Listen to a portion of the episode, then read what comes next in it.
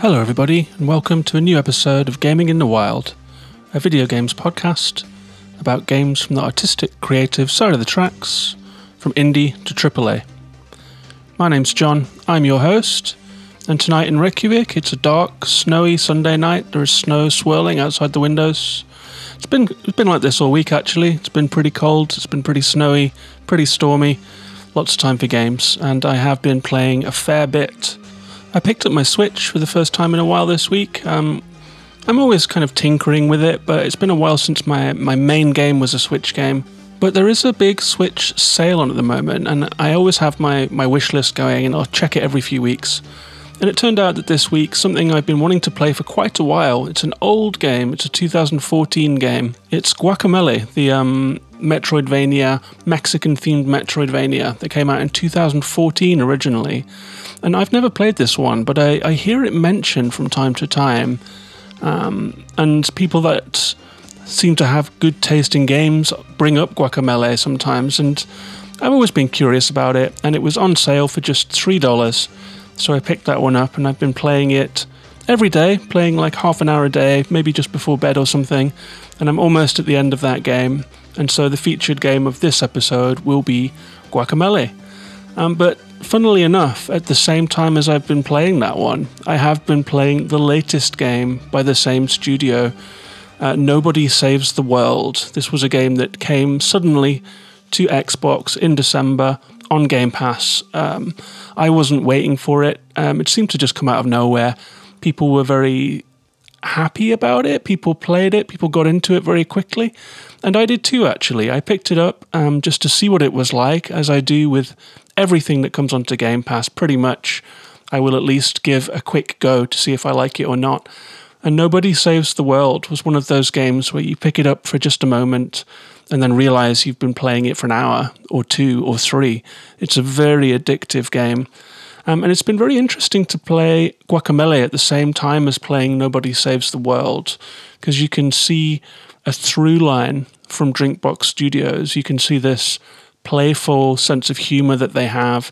You can see that they're very light on story. The story is kind of comedically basic. Um, in Nobody Saves the World, you play a strange little guy who can uh, change forms between a knight and a ranger and a wizard and an egg and a horse.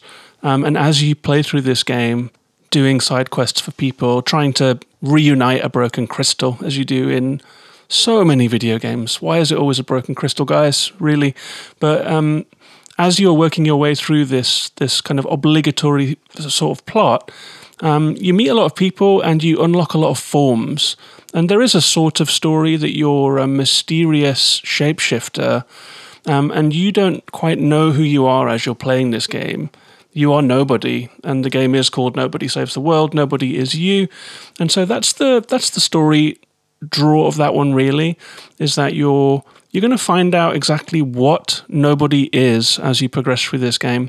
And because nobody isn't really a somebody, Uh, nobody can flip between all kinds of, of shapes. They all have different abilities. You can mix and match different abilities. For example, the horse has a kick.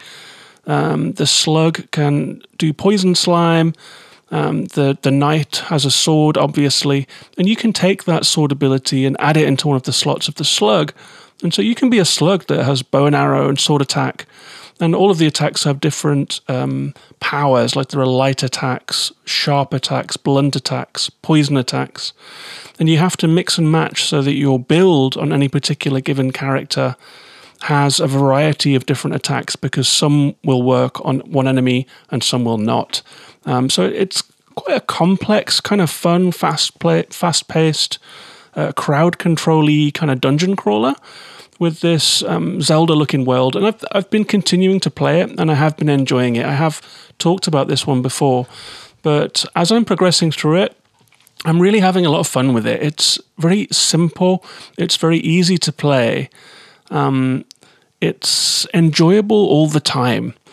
And and I think that's a that's a, a trademark of Drinkbox games. It's something that I've also been finding with Guacamelee, is that it's a very easy game to play. Um, the difficulty, sure, I mean, the, I'm not talking about difficulty when I say that. I'm more talking about the gameplay and the game design. It's frictionless. It's frictionless gameplay. Um, the stories are very easy to get along with. They are colourful to look at and they sound good. So it's been really fun to play a two thousand fourteen Drinkbox game that's eight years old now and a brand new one, and to just get a feel for this studio and what they're doing. Um, and I think I'm going to continue playing Nobody Saves the World. There's, there's enough going on in it to make me curious enough to continue. Um, I think I have gotten about halfway through the map. Um, I seem to be going pretty slowly. On How Long to Beat, it says that Nobody Saves the World is a fourteen hour game. I'm not yet a full halfway through exploring this map, and I'm already on eleven hours. Um, I think it said that a, a completionist playthrough is twenty-five hours. Um, and I guess I have been skipping dungeons. The dungeons are really fun, but what's more fun is just running around in the world. So I've been running around in the world an awful lot, and perhaps progressing the story quite slowly. So I might lean towards a completionist uh, length playthrough of that one, which I guess speaks to just how much fun it is. It's a really enjoyable game. If you have Game Pass and you have any fondness for Zelda-likes, twin-stick shooters, dungeon crawlers, um, crowd control type of games. If you enjoyed, for example, the combat in Death's Door, where you're locked into a room and you have to fend off waves, if you like wave-based combat, um, this is a really fun one. It's, it's really polished, it's really arcadey, really enjoyable. Uh, that's Nobody Saves the World. Um, I've also been continuing to play Halo Infinite. I'm working my way through it slowly. For some reason, I've I've tailed off a little bit. I had... This is a strangely Xboxy thing that happens to me. It happened on Forza Horizon five. I was completely addicted to it for a couple of weeks. And then I just hit a wall where I felt like I'd seen it and done it, and never played it again.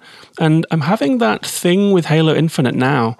I had a couple weeks where I was very much into clearing the map, uh, progressing around and kind of finding different enemy camps and working my way through this open world um, shooter.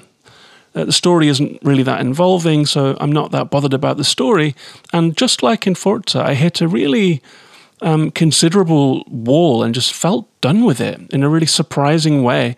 For a game that you are enjoying so much, um, hitting a wall where you just feel done with it, it's it's a weird feeling, because you, you want to see it through, you want to get to the end of the story and squeeze all of the drops of enjoyment out of a game before you move on. But when it starts to feel like work to, to continue playing it, it's a very specific feeling.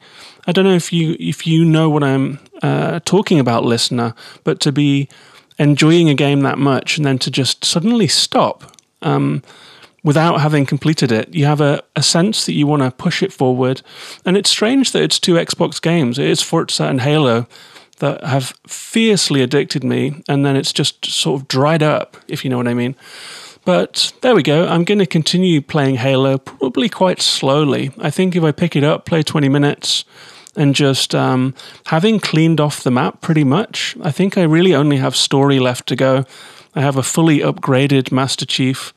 Um, and so maybe I'll just pick it up every now and then, do one story mission, put it down again, and hopefully see credits before the end of the year. Um, what else happened this week? There was a Nintendo Direct, a surprise as always. They just, they just drop them. Um, and there was, I don't know, it was a pretty light one for me. There wasn't an awful lot that I'm interested in. Um, as is often the case with these Nintendo Directs, um, if it's going to be something Pokemon-y or if it's going to be something Animal Crossing-y, then I don't really care that much. And this time it's Kirby. Kirby is a thing. And the Mario sports games I don't really care about, and that was one of the big announcements. So those games will just pass me by. I like Metroid. I like mainline Mario games. I like Zelda. That's my real flavor of Nintendo. There was nothing really for me from Nintendo, but there was a couple of announcements of some ports. And um, I mean, in past Nintendo Indie World Directs, a game like Fez has been very exciting to me, uh, which is very funny because it's a pretty old game. And this time, um, it was old games again. No Man's Sky is coming to Switch, which is something that I have joked about in the past um, because I just didn't see how it could be possible to bring No Man's Sky to Switch, given that it has this infinite procedural open universe where you're flitting in and out of the atmospheres of planets. Planets are being generated as you land on them for the first time. They're being automatically generated with their own fauna and their own flora, their own topography, um, the color scheme. Everything that you're seeing is just being uh, invented by the game. So there is a sense of discovering things that no one has seen before within that procedural framework. Um, and so it's going to be very interesting to see how they've managed to bring that to Switch, because it is a technically challenging game. I would say even on the PlayStation four and Xbox One generation, those consoles struggled with it a little bit. Um, now that it's on P S five, it runs better, but trying to squeeze that down onto a Switch, it's just uh, such an unlikely port. Um, I'm really wondering if it's going to run at a very low resolution. I'm very curious about the technical performance, but that was interesting nonetheless. And the other thing that caught my eye was the Portal Companion Collection, Portal one and Portal two, two great games. Um, they were available as part of the Orange Box, and so they've been on, available on console before, but not on Switch. And I think this is going to be a great opportunity to play through those games again on Switch and to just enjoy them in a handheld format. It is something that I would probably buy, even though I own those games on Steam and have played them on my MacBook. I think Switch might be a really nice place for them. They're at that, that age where the graphics still look pretty good, you know, um, but they are old games and therefore they're perfect for the Switch. It's an old game that has aged well, that will run well on that chip, on that uh, that handheld tiny little wonder machine. So I think I will play Portal again on the Switch when that comes out. Um, the Kirby game that uh, was the big news of the thing, um, I'm not sure about that. I've never really been a Kirby guy, um, but it does look interesting. I think I'll, I'll wait for the reviews, and if it really is something that people go crazy about, then I might go for it, but other than that, I'll probably skip it. But anyway, there was a Nintendo Direct, No Man's Sky and Portal. Um, pretty interesting. I think Fire Emblem fans are getting a new Musou game, like the uh, the Hyrule Warriors. They're getting a, a Fire Emblem Warriors, although no one seems particularly um, excited about that. I get the feeling that these things are mostly for a Japanese market that enjoys these kind of crossover games. For me personally, not a big Fire Emblem fan, not a big Musou fan, so that's another one to skip. But there we go. There, there'll be a few more Nintendo Directs this year. So hopefully we'll get some news about Zelda and Prime four and the Prime Trilogy uh, collection and ports of Wind Waker and all of those exciting Nintendo things that we're all yearning for. But before I get on to talking about Guacamelee, let me quickly mention that this is a patron-supported show. So if you enjoy this episode today, um, if you're a first-time listener or a long-time listener, you can go to patreon.com slash gaminginthewild and sign up for a dollar a month to get occasional extra episodes, to get a Discord invite, and to support me and this podcast. I very much appreciate it. Um, it's a nice little community that we have around the podcast. You're welcome to join it on our Discord. It's patreon.com slash gaminginthewild. And with that out of the way, let's move on and talk about Guacamelee. Not just Guacamelee, but the Super Turbo Championship Edition.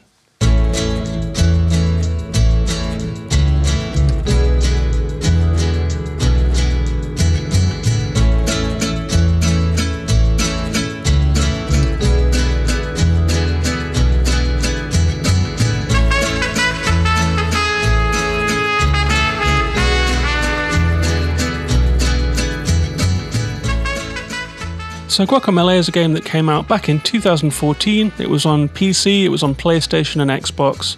It came out in October of two thousand eighteen on Switch. There is also a sequel. Both were on sale when I picked up Guacamelee. It was three pounds for the original, five pounds for the sequel, and I picked them up, both of them. It's eight pounds for both games. Feels like a big bargain. Um, and this game was critically acclaimed at the time. It has an eighty-six on Metacritic. How Long to Beat has it at six hours to complete the game, fourteen hours for completionists, and the studio Drinkbox describes it as uh, Guacamelee Super Turbo Championship Edition is a Metroidvania-style action platformer set in a magical world inspired by traditional Mexican culture and folklore. Join Juan the Agave farmer, who stumbles upon a legendary luchador mask and finds the strength and courage to become the hero he's always dreamed of being. And I say I've got a pretty short and sweet description of this one. I say it's a bright, crisp, Mexico-inspired Metroidvania that looks fresh, plays well, and doesn't outstay its welcome. And this is a pretty a simple game in many ways, and I think that that's kind of what Drinkbox does. It's kind of what they're aiming for, it's what they do well. It is Metroidvania style. It's um, side-on, two D, side-scroller, Um, in a Metroidvania sort of semi-open world. There are different biomes. There is a desert, a mountaintop, a swamp, a graveyard, a village or two, uh, caves, et cetera. Um, and it's all set in Mexico. It's a beautiful art style. It's very designy. Everything has these cool, bold shapes and bright colors.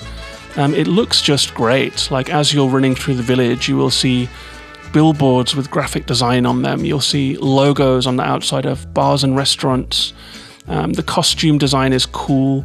The, the luchador character that you play has broad shoulders and a tiny waist. It has this kind of Mexico superhero feel to it that's really fresh and really interesting, really inspired feeling. It's very different from what we're used to seeing. Um, and while it is a Metroidvania, I would say that action platformer is probably closer to the truth.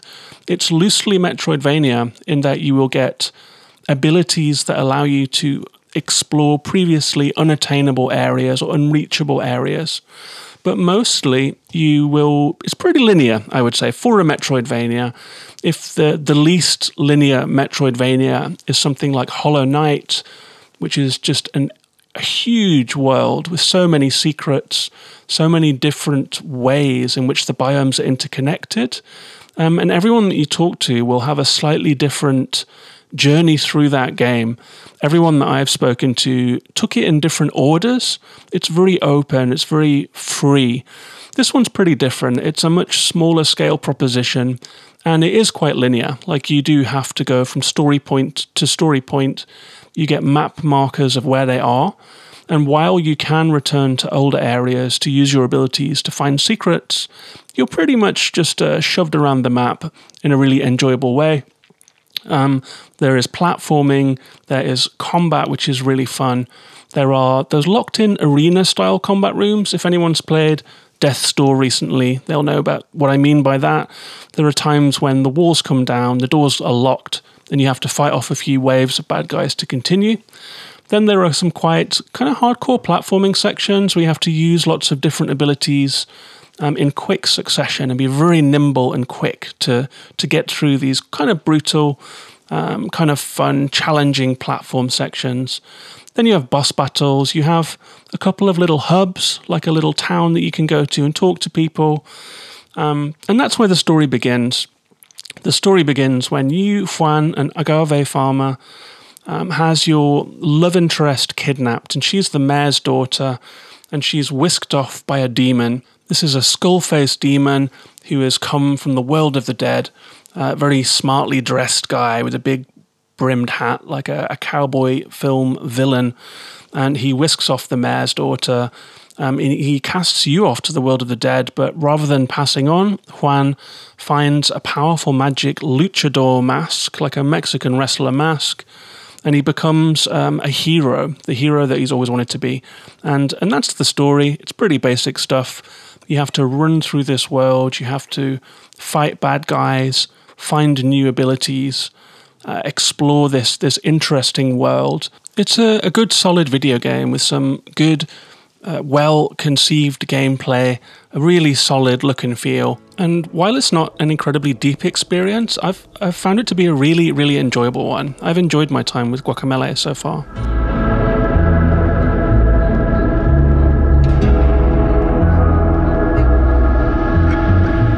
And while this is a game that's light on story, um, that does mean that it is mostly focused on gameplay. Um, it's light on story, it looks fresh and sounds good, but the gameplay is really what this is all about. And it is a Metroidvania. That means that as you progress through the story, that you start from with quite a basic moveset, but you find statues that are they're basically the Metroid statues. There's Chozo statues. If you've played Super Metroid, you'll know what I mean. You see them side on, and they're sitting and they're holding an orb. And every time you find one of those, you get a new power. And there is quite a lot of them, and you get a lot of powers in pretty quick succession, which I think is a really um, a good boon for Guacamelee. I mean, it knows that it needs to keep feeding you new things to do to, to keep the energy up and to keep the pace up. And this is a game that is very well paced and does have a lot of energy. So they've really succeeded in that.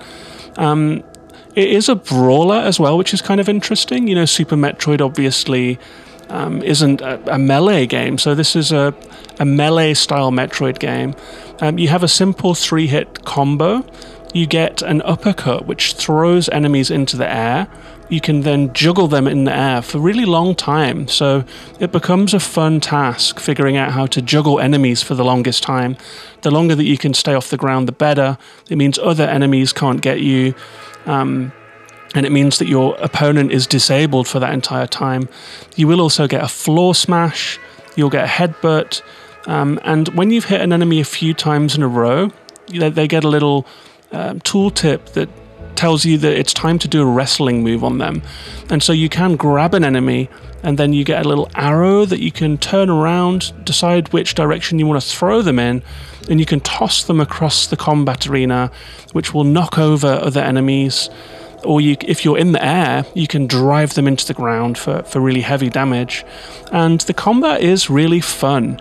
It's quite um, involved with all of those different moves that you get. You can feel, you do feel quite mobile in, in the combat. You feel like you have quite a lot of freedom, that you can come up with strategies and combos that you enjoy and keep, feel comfortable playing with. And you can really build on that and get your own style going. So it's quite a successful brawler. Um, more so than I would have expected, actually. I think that the the different abilities that you get, they do add a lot to the game. It's a good, solid moveset. Um, and, of course, because it's a Metroidvania, you also get uh, exploration-based abilities. You get a double jump. You can run up walls. You can hang on walls and jump between them. Um, all the things that we've become used to from Hollow Knight and in Ori, the Ori games, you'll find it all in Guacamelee. It's all here, it's all present and correct. So you'll be doing lots of challenging platforming. You'll be using those abilities to um, explore the world and to get where you need to go. And on your way to get the Mayor's Daughter, you'll run into the lieutenants of this uh, dark presence that's stolen her away.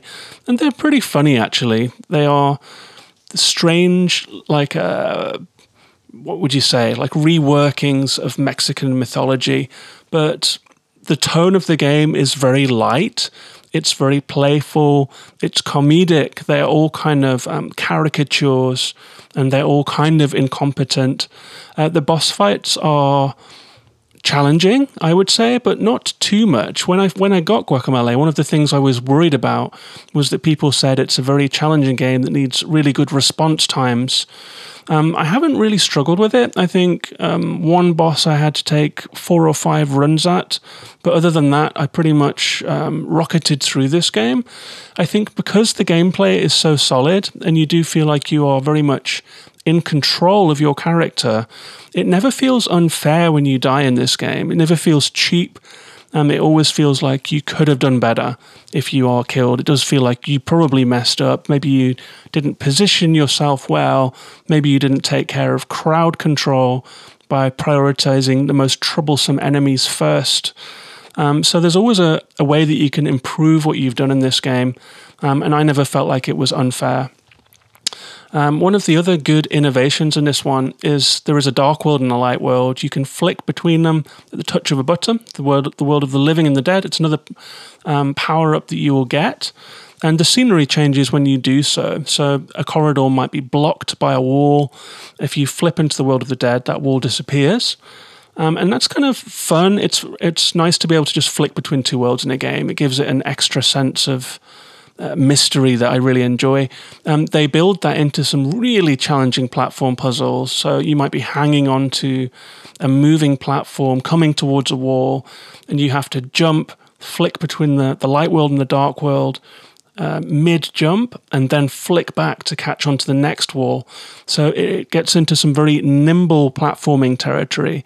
Um, and they, they do make good use of all of the platform platforming skills and exploration skills that you get. Um, you will have to uppercut through red ceiling tiles to get to new areas, and then you can floor smash through green ones. You can do like a, a thrust punch through blue walls. Um, and enemies throughout the game will get shields on them. So if you see a blue shielded enemy, you know that you have to use that thrust punch. If you see a red shielded enemy, you have to break that shield using the uppercut. Um, and towards the end of the game, the arena combat and the platforming gets really complicated, with you having to string together lots of different special moves to juggle different enemies, to break the shields of different enemies in these arena battles, and to progress through increasingly complicated platforming areas. And I find it really satisfying to do so. This is, this is a good time, this game.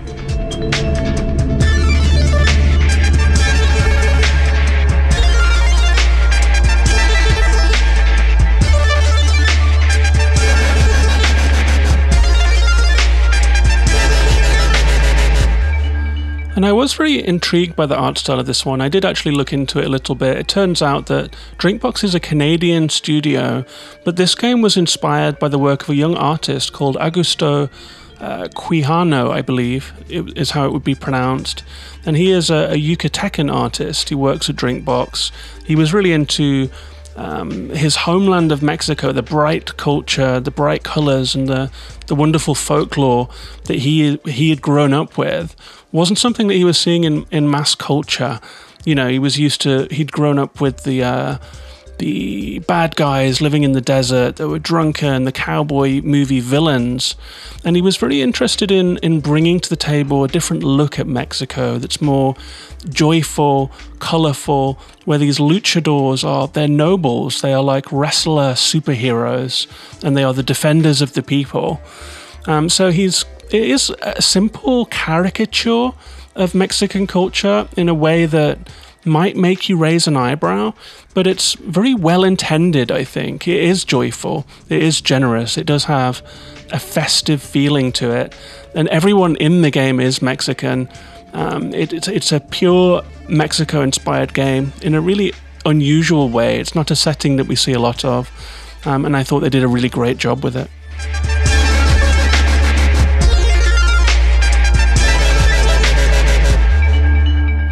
As for the downsides of this game, there really aren't many. It's a very well put together game. I am by no means like a, a, a technically competent pro level Twitch Reflex gamer uh, by any means whatsoever, but I found the difficulty well pitched in this one. There is a, um, a, a challenging um, aspect to the combat and platforming, but as I said earlier, it never felt cheap. It always felt earned. Um, it always felt surmountable. Um, and it's pretty episodic. So it can feel quite light, like the feeling that you get sometimes in a good Metroidvania when the map opens up is that it's really just going to go on forever and there is so much to see. Um, Guacamelee is not that. It's a compressed world. It's pretty small, and the, the Metroidvania aspect of backtracking, looping, and opening up old areas is very minimal. Um, it wouldn't have made a huge difference if this game was just linear. So the Metroidvania looping aspect is not the strength of the game, really. Most of them are challenge levels, like you'll find a temple, or you'll find a giant tree, or you'll find a cave system. You'll go through it once, and each one contains platforming challenges and combat challenges. You come out the other side and go back to a hub area, like the village, or areas that, that you've seen before in the game. But the, other than that, you won't be going back to those areas unless you are doing like a completionist run and you want to go and use new abilities to open secret rooms than you couldn't before. Um, I personally don't feel like I will um, go through all the dungeons a second time once I've got all the powers. It was fun enough the first time. It's just a, a light, enjoyable experience. And I was playing it before bed, partially because you can play five or ten minutes and feel like you got some stuff done in this game. Um, it is short, it is snappy. Um, But if you are into the Hollow Knights and the Oris of this world and you're expecting something like that, just be warned that this is a much lighter experience. Um, so it doesn't have that that depth. It doesn't have that uh, scale. It's a very lightweight, fresh, brisk kind of game. Um, and I think that it's all the better for it, actually. This is a game that I had a really good fun time with. That's, that's Guacamelee.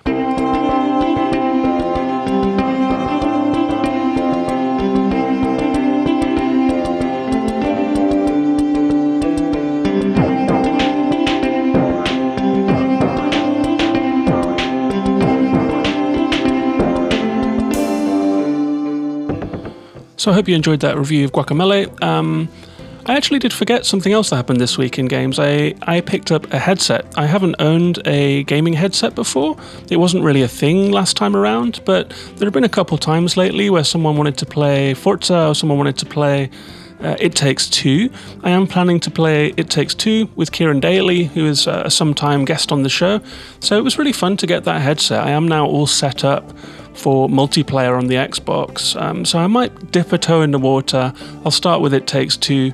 I'm not sure I'm going to be uh, going into the, the heavy, the deep end of uh, multiplayer shooters or battle royals or anything like that. It's really not my vibe, but it will be really nice to be able to play It Takes Two with Kieran at least, and good to have the option. It's a nice headset actually, it's got good bass, it's very comfortable, so it is the official Xbox headset, so I'm really happy to have that. Maybe me and Kieran will finally get time to play It Takes Two, which we've been planning to do for quite a while, since before the Game Awards. Um, Kieran wanted to play it last year, um, and I'm keen to give it a try too, given all of the, the critical hype that it got. Not sure if we'll get that done in the next week, but who knows, maybe we will. So yeah, hope you enjoyed the episode. If you've played Guacamelee, if you enjoy Metroidvanias, if you've played Nobody Saves the World, any of the other games that I've talked about today, feel free to come and say hi. I'm on social media as Gaming in the Wild. Twitter is the main place, but I'm everywhere else as well. Um, you are also welcome to support the show via Patreon if you would like to. Always fun to have a new member in that Discord community. It's a really fun place to chat. Come and share your Wordle score, talk about the Direct, talk about what you bought on sale. It's a really nice little community, so it's patreon.com slash gaming in the wild if you're interested in that. Other than that, thanks very much for listening. I'll be back next week with a new episode. Take care of yourselves and each other. Bye-bye for now.